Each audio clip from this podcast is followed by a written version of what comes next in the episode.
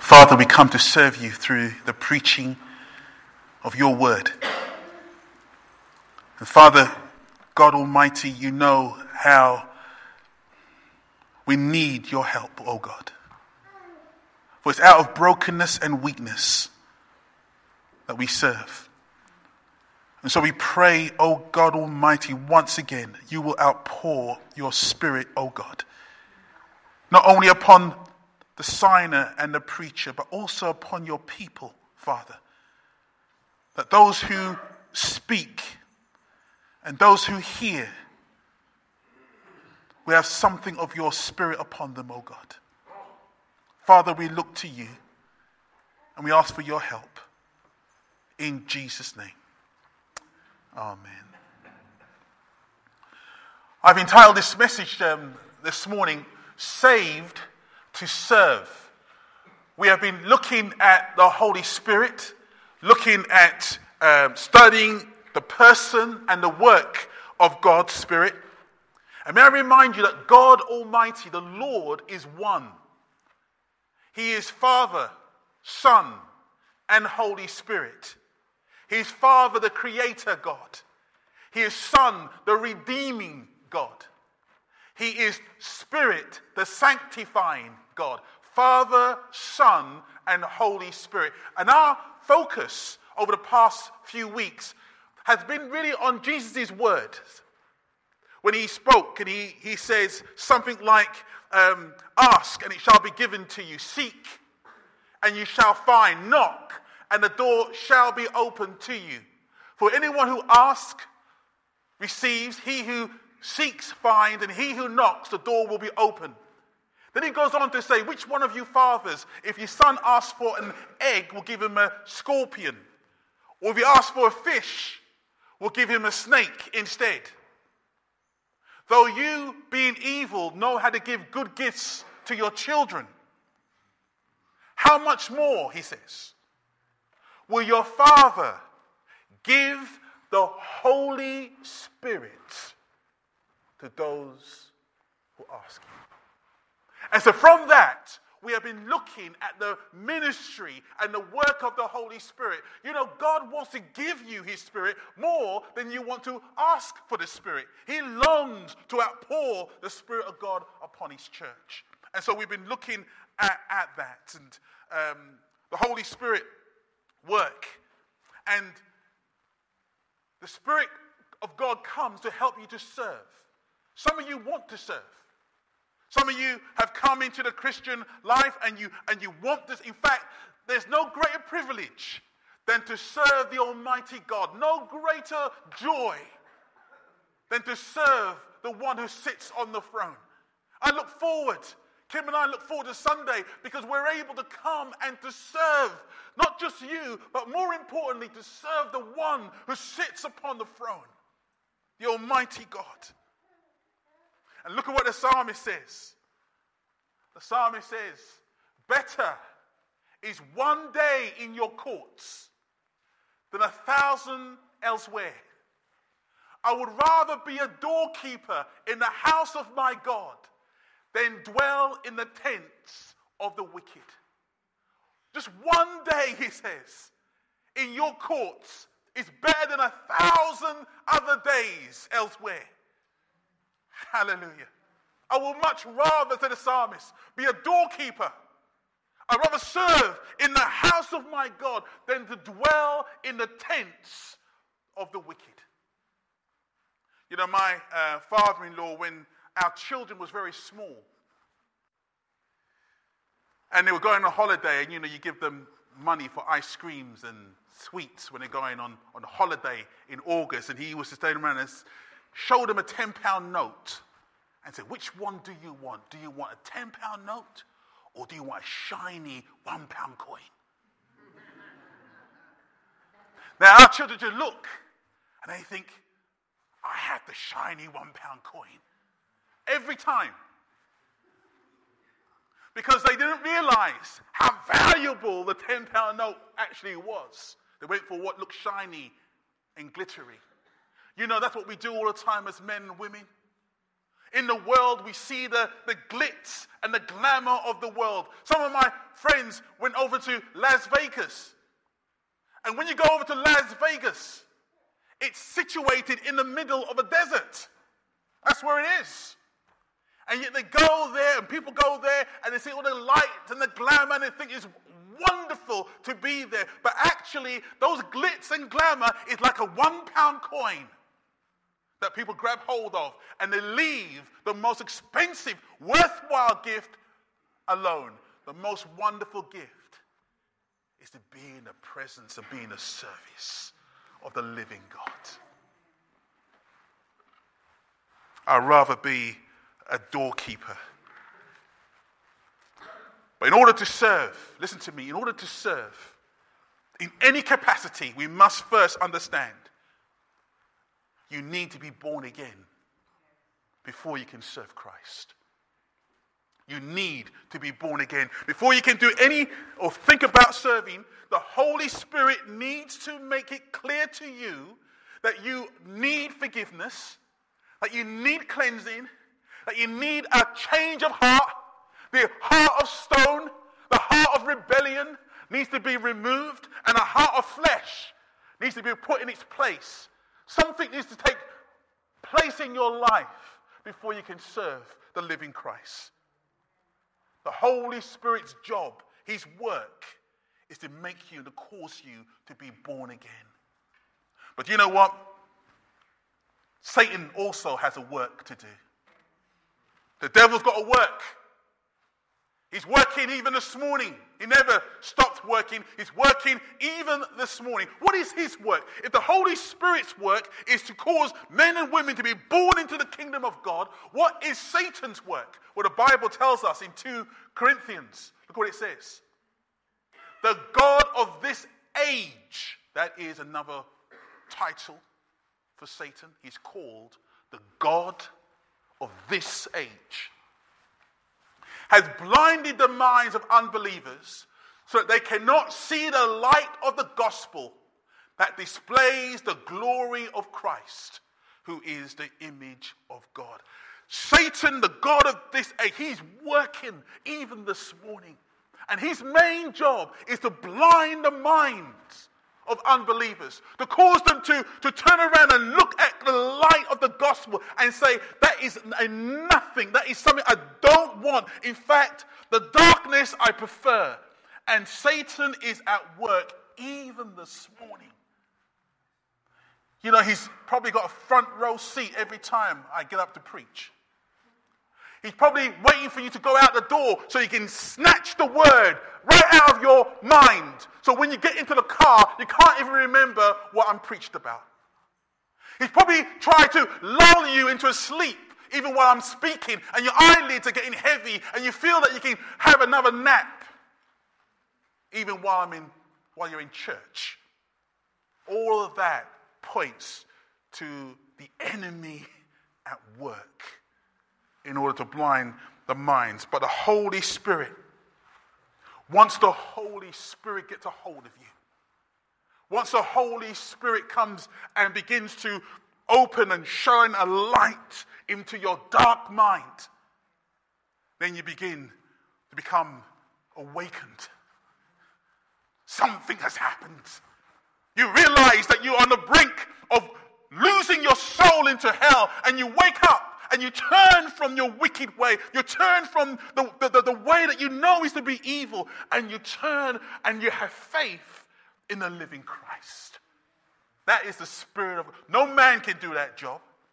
No preacher can do that job. That job can only be done by the Spirit of the living God at work in you. And so, in order to serve, we have to think about, first of all, being born again. And if you're not born again, you are unable to serve in the kingdom of God. So, three things I want to say about service. First of all, the Spirit in Christ. It's very interesting that the Holy Spirit is not just seen in the New Testament, the Holy Spirit is seen also in the Old Testament as well. And it's very interesting because um, when you see him in the Old Testament, you see him doing great things. One of the um, examples in the Old Testament is a man by the name of Samson. Some of you have heard that man's name before Samson, who had um, strength. But I'm so glad that his strength was not connected to his hair.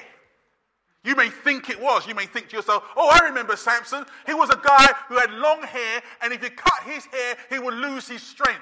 That is not true. Samson's strength was not connected to his hair, and I'm glad that is the case because, you know, I haven't got much hair on top of my head. I was talking to Ez the other day. He's got no hair on top of his head, so I'm glad, Ez, that he's not connected to our hair. It's connected to something else. Look what the Bible says, what it's connected to. Speaking about Samson, the Spirit of the Lord came powerfully upon him, so that he tore the lion apart with his bare hands, as he might have torn a young goat. Here he has an instant in his life. He, a lion comes upon him. The Bible says not that he just flexed a few biceps, not that he suddenly became, got his weight training gloves out. No, the Bible says the Spirit of God came upon him in power. Another time, the Spirit of God came upon him in power that he took a, a, a jawbone of a donkey, the Bible says. And with a jawbone of a donkey, he slew a thousand men. That's not, that's not normal.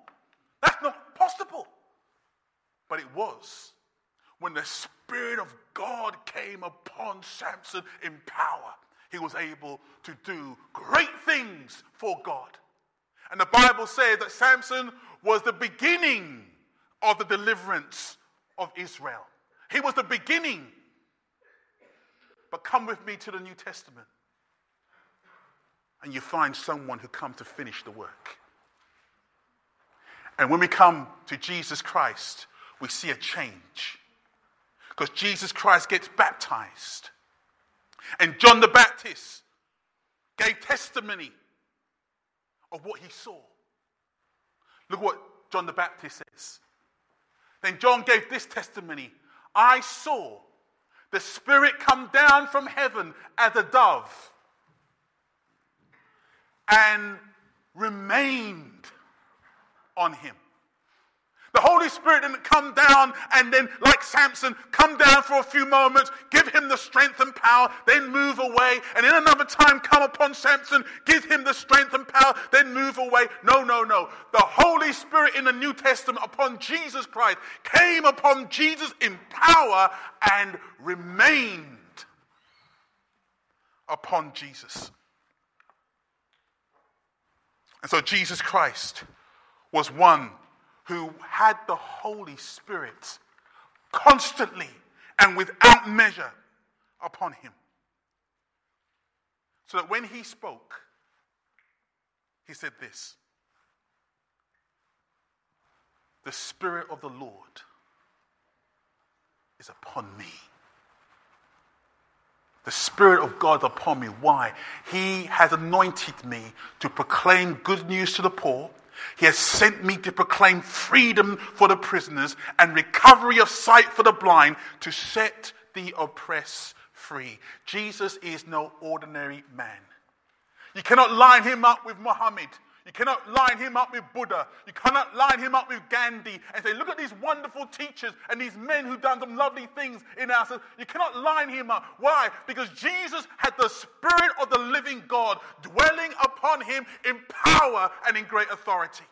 Samson took out a thousand men with one jawbone of an axe, but Jesus comes and he defeats death itself. How wonderful!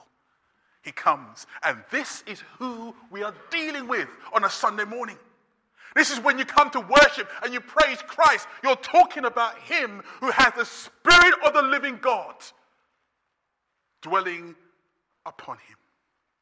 So, my first thing, the Spirit in Christ. But then I go on to the command of Christ, and I will ask this question How about you?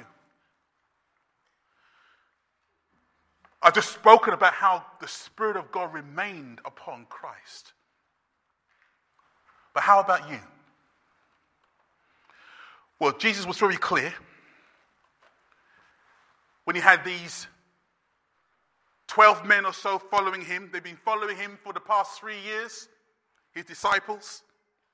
After he was crucified, after he was buried, after he rose again from the dead, the Bible says that Jesus showed himself to these men. I want you to show you what he says in Acts. We read it in our Bible reading. It says this After his suffering, he presented himself to them and gave them many convincing proofs that he was alive. He appeared to them over a period of 40 days and spoke about the kingdom of God. I love that verse. He gave them many convincing proofs. These men, after he died and rose again from the dead, he had to make sure that these men knew without a shadow of a doubt that Jesus was alive. So that when, once they were coward, once they were timid, once they was hiding away in an upper room, but once they knew that Jesus was alive, they were willing to give their lives for him. And many of them, even 11 or so of them, died as martyrs because they were so convinced that Jesus was alive. He gave them many convincing proofs. In fact, I just realized, saw yesterday there's a new film coming out by Sony called Risen. And um, it looks pretty good. It looks better than Batman versus Superman. Um, and it was a tremendous uh, trailer that I saw called Risen. And you might need to look at that on, on, on the YouTube if you can. It seems really good. It's a proof about Jesus Christ. But even though these men had those convincing proofs, and they did, I don't know what proofs he gave them. I know that he sat with them. He ate with them. After he died and rose from the dead, he sat with them. He ate with them. He told them to touch him and to feel him and, and to know that he's alive. And he didn't, wasn't alive as a weak man coming out the grave, just happening to, to crawl out. He was alive with strength and vigor, brightness. And these men, they, they had all of that. And they was excited. Oh, okay, Jesus, we're ready to go. We're ready to go. We're ready to go out and tell everybody that you're alive. And Jesus said, You're not ready yet. You're not ready yet. But Lord, we've seen the convincing proofs. We've seen you alive. We've touched you. We've felt you. We've seen you with our eyes. You're, you're alive. We're ready to go out and tell everybody. No, you're not. I can remember a time when Kim and I was young parents. Benjamin was about four years old, and Joseph was just born as a baby. He was in church, and um, not this church, but in Clementsville Baptist Church. And we was in church, and, and we, um, we had to feed the baby. Kim was breastfeeding the baby at the time, so we had to get home and feed the baby. So Kim said, let's get everything together and we'll get home because Joseph is ready for his feeding time. And so we got everything ready, the bags in the car. You know, I grabbed hold of Benjamin, got him in the car, got Kim, got her in the car. We got in the car, just about to start the car up. And then Joe, Benjamin at the back piped up. He said, Mom, you forgot Joseph. the very reason why we was going home, the very reason why we was getting to our house to feed him was to to get Joseph fed, but actually we left him in the church. And I rushed back into the church thinking that he's going to feel deserted and damaged for life. And there was old ladies all cuddling him and stuff, and we got him, but got him back safely. But we was leaving behind something very important. Now, Jesus said to the disciples, You want to go out, but you're leaving behind something very, very important. What is it? Look at the verse. He says, On one occasion, while he was eating with them, I just love that, how he just put it together there. The risen Lord eating with them. While he was eating with them, he gave them this command Do not leave Jerusalem, but wait. Wait for the gift my Father promised, which have heard me speak about. He goes on to say that you will be baptized, you will have a, a filling of the Holy Spirit. But don't go, don't rush out. Wait for that. Now, when I'm thinking to myself, what is waiting? We don't like waiting, do we? We don't like waiting for anything. So, what is waiting upon God?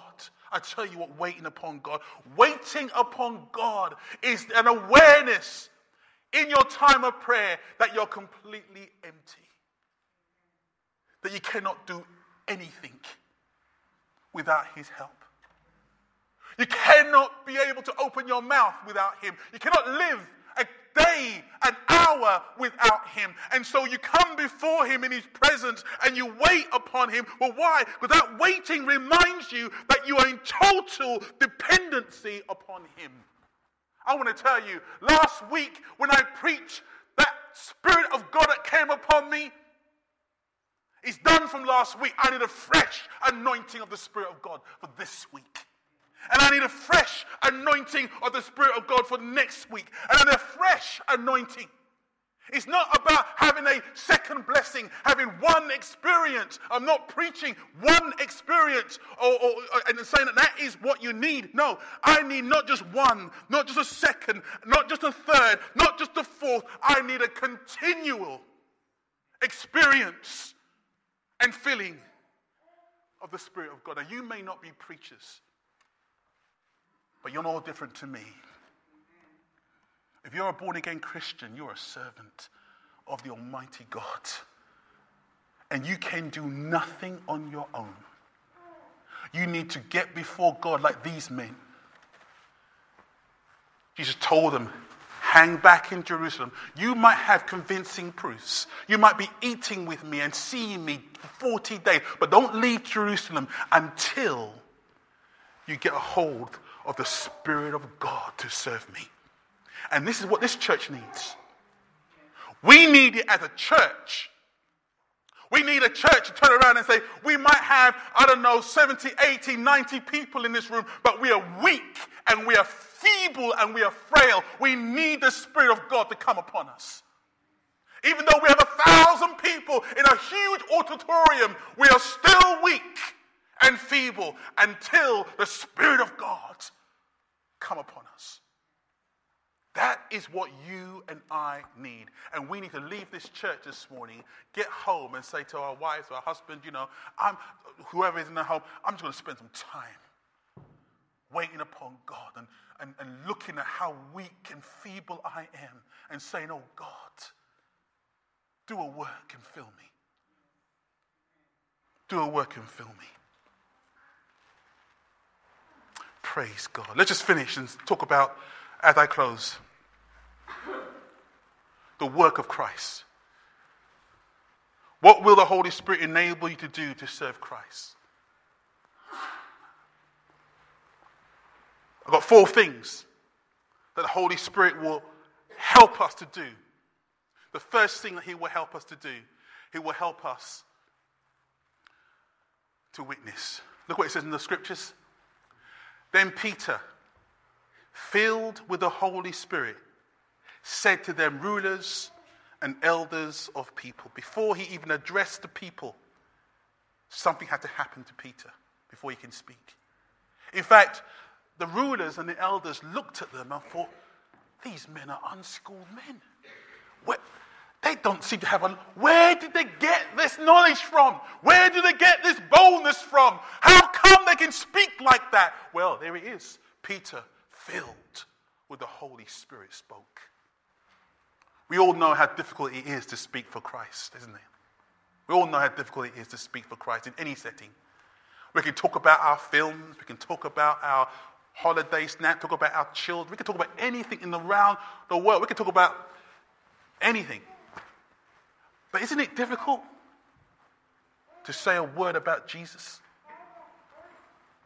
And even though it's so difficult, the Bible says you need somebody. You can't do it in your own strength. You need someone to help you. You need someone to fill you. You need someone to give you the strength and the boldness. Because if you was on your own, and we all know we've been on our own, we lack the boldness and the strength to say, I'm a Christian. I go to church. What you're doing, what you're saying is wrong. We lack that boldness. But I'm telling you, when you get along with God and He begins to fill you with His Spirit, He gives you the strength to witness. But what else He gives you? Well, we see in the scriptures there's healing. Look what the Bible says here. In Acts 5, crowds gathered also from the towns around Jerusalem, bringing their sick and those tormented by impure spirits, and all of them were healed. Who done all the healing? Was it Peter, John, the apostles? Ez reminded us on Thursday, it's the acts of the Holy Spirit that we're talking about. It was the Spirit of God who done the healing. I'm tired of hearing these American preachers or British preachers who think that come to me, give me your money, and I'll heal you. Any one of us filled with the Spirit of God can pray for somebody.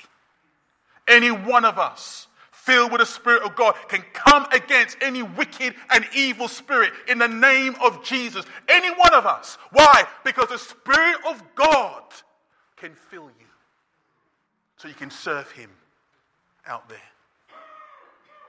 But also, helping. I can hear someone say, Well, helping? I can do that with my eyes closed. But you know, anything you do with your eyes closed it's not from the Spirit of God, it's not serving God, you're serving yourself. I had a few friends just told me last week, or this week just gone, they were in London and they saw a man on the floor begging, sort of begging. He was freezing cold. So three of those guys decided to go into a shop and to buy this guy some gloves and some coats and some socks and some trousers. They bought him a whole heap of warm clothes and they brought it out and they gave it to him. This happened on Thursday or Wednesday last week. And they gave it to him. And this man turned around and said, Oh, thank you very much. Now, if they had to turn around It's okay, mate, anytime. That would not be a work of the Spirit. But they turned around and said, Don't thank us. Thank the Lord. Thank the Lord. He is providing for you. And that is the difference between serving with the Holy Spirit upon you and serving because you want to get a good brownie point for yourself. Look what the Bible says about these men. So the 12 gathered all the disciples together and said, It would not be right for us to neglect the ministry of the word of God in order to wait on tables. Brothers and sisters, choose seven men from among you who are known to be what? Full of the Holy Spirit. What? You mean to wait on tables?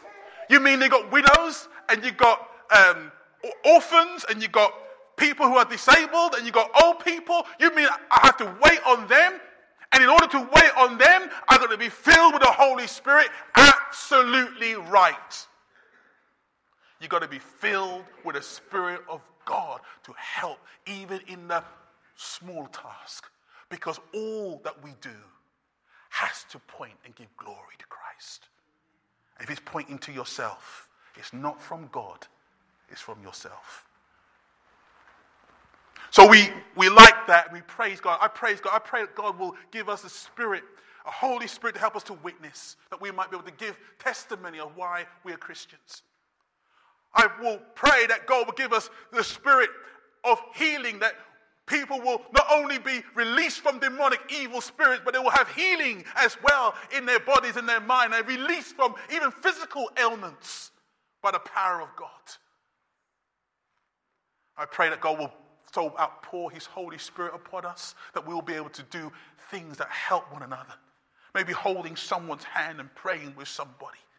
Maybe just delivering some food parcel. Maybe doing something really simple, and yet you do it with the Spirit of God upon you. But the fourth one, I know we don't really like so much, but it's there. We need the Spirit of God in suffering. Look at Stephen. When the members of the Sanhedrin heard this, they were furious and gnashed their teeth at him, that is Stephen. But Stephen, full of the Holy Spirit, looked up to heaven and saw the glory of God and Jesus standing at the right hand of God. Stephen was about to be martyred. Stephen was about to be stoned. And I want to tell you, stoning is no pretty thing. I, I, I was in an art gallery the other day and I, and I was looking at the stoning, a, a painting of the stoning of Stephen. And I just stood there for a good five minutes looking at this, this artist's impression. And there was a man on the floor who was supposed to be Stephen, and there was holding big rocks over his head.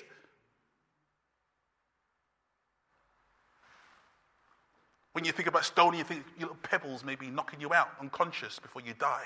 But no, huge rocks was being held above this man's head. And just before he dies, just before he suffers in that way, the Bible says he was filled with the Holy Spirit.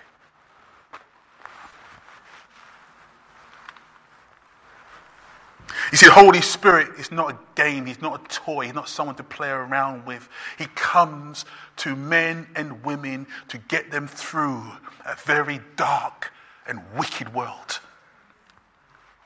He doesn't come to give you experiences to help you um, have a nice time all by yourself. He comes so that you will serve others and give all the glory to Christ.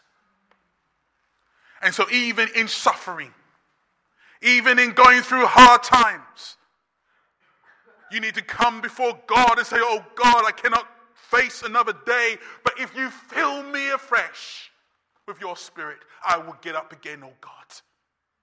And though I'm knocked down, I'm not destroyed. The Holy Spirit is given so you will be useful in a master's hands. So, in closing, whose hands are you in? Are you in God's hand, filled with the Spirit and useful? Or are you in the hands of the spirit of this age, the God of this age? Are you in Satan's hands and with his spirit filling you and controlling you? Jesus will say to you this morning and to me do not leave, but wait, seek, tarry spend time in saying to God, Oh God, my heart is deceitful. Fill me with your spirit. Show me my sin. Show me my need. I know, Lord, that when I leave this place, other things will pull me back into the world. But oh God, I'm crying out to you to fill me afresh with your Holy Spirit. That I might be useful to you for your kingdom. Let's pray.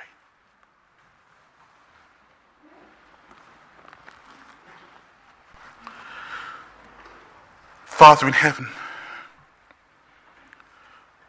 we come to you because we believe that you are an almighty God. And we do not want to, we want to have great expectations of you. We do not want to belittle you, to put you in a box and say you can only do certain things. Lord, we believe that you want to do mighty things through your church. And Father, whether we are called to witness and to preach in great places, whether we are called to suffer in small places, we pray, God, that you will fill us with your Spirit, oh God. That we might be able to sing praises to you. That we might walk not looking at our own strength or our own ability For we realize that our own strength and our own ability is but dung, it's rubbish. But oh God, we want your strength. We want your ability. So fill us, Father. Give us what you promised. Fill us with your spirit, I pray, that we might be useful in your hands. For we ask it in Jesus' name. Amen.